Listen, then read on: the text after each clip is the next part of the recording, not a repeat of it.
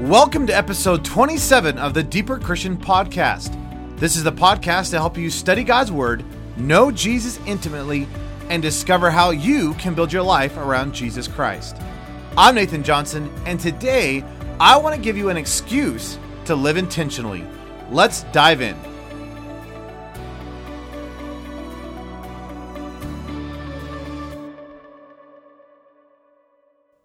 If you read last weekend's Deeper Christian newsletter, you found out that I participated last Saturday in a 5K race for one of my favorite ministries, His Little Feet. His Little Feet brings orphans from around the world to the United States for a year to travel the country, visiting churches to sing and raise awareness for the orphan crisis around the world.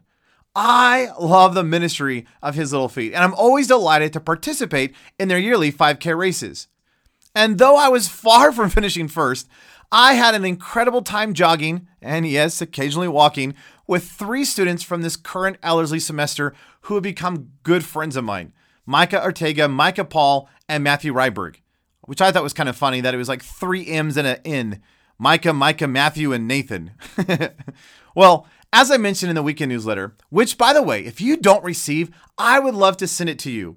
You can subscribe for the weekend newsletter, which includes all the Deeper Christian posts, articles, videos, and quotes for the week, along with getting access to other free resources by going to deeperchristian.com and clicking the free resources tab at the top right.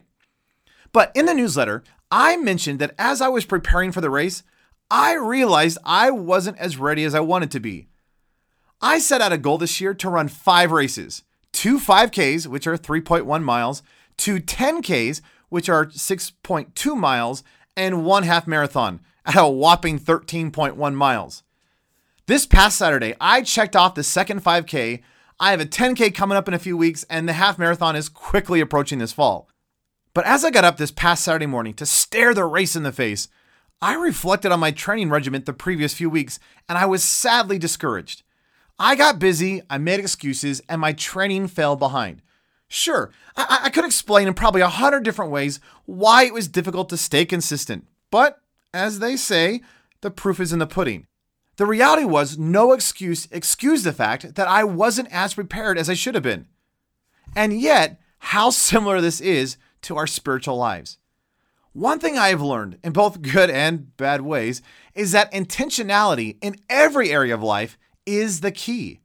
If I want to grow, deepen, mature, or progress, whether that be physically or mentally or spiritually, I must be intentional. Growth rarely happens by chance or through wishful thinking. Think about it. How often have we desired to accomplish a lot this week, yet at the end of it, we look back wondering where the time went? I mean, think about your summer. Here we are, midsummer, and if you were to be honest, how much progress have you made in your physical, mental, and spiritual life? Has your time in the Word through reading and study increased this summer? Or has it been difficult to fit in? Sure, you may have the desire for things to progress, but unless you're intentional, rarely will you see that happening. I may desire and esteem to be healthy or lose weight physically, or spiritually, I, I, may desire to know God's word better, long to have a vibrant prayer life, live in daily triumph and victory, have no fear in sharing God's word, or have greater intimacy and relationship with Jesus Christ. But unless I'm intentional, I likely won't experience any of them. I must be intentional starting today.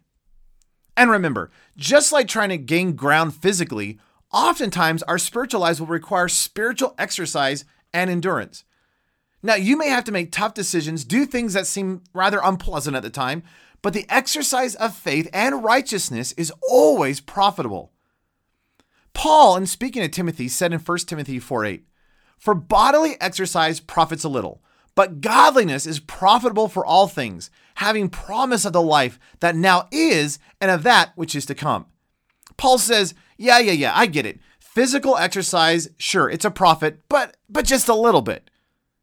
But godliness, the exercise of godliness, is profitable, get this, Paul says, for all things. Now, you may not know this, but the word all in Greek, do you know what that word means?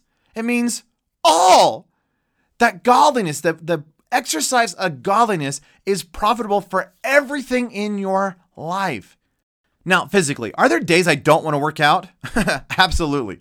Are there days where I don't want to eat healthy and rather indulge in chocolate cake? Well, sure.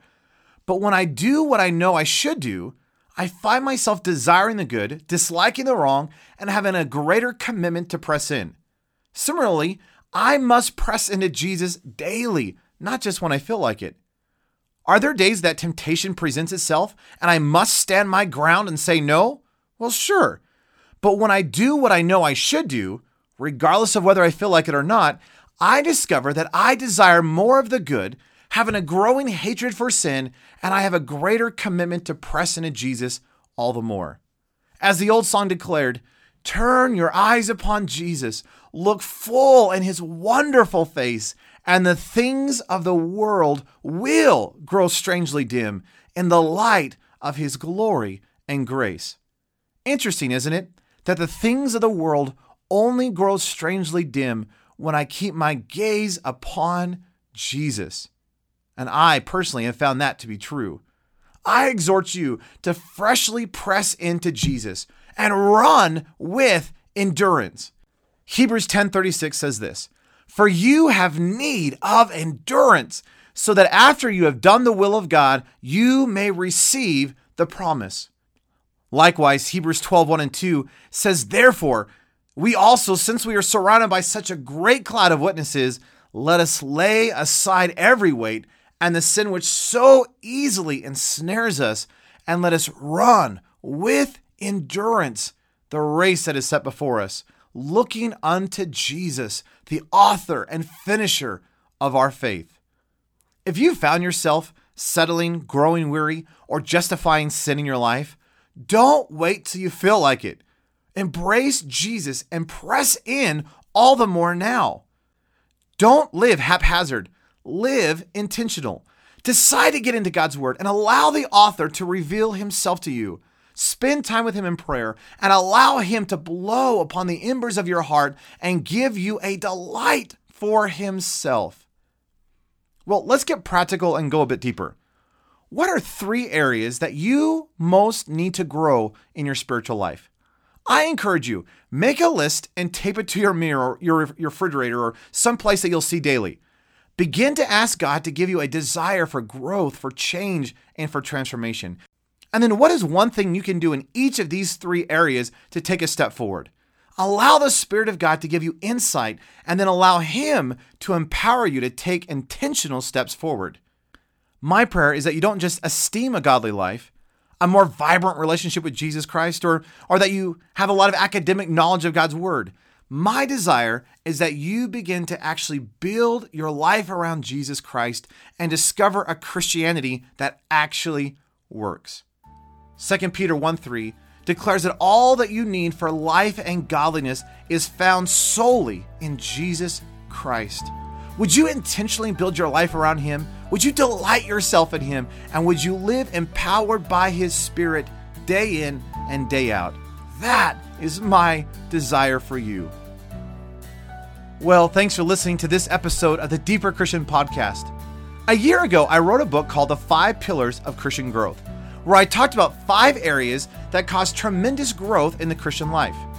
If you are interested in living intentional in your spiritual life, I encourage you to get the five pillars of Christian growth as a free download on the Deeper Christian website.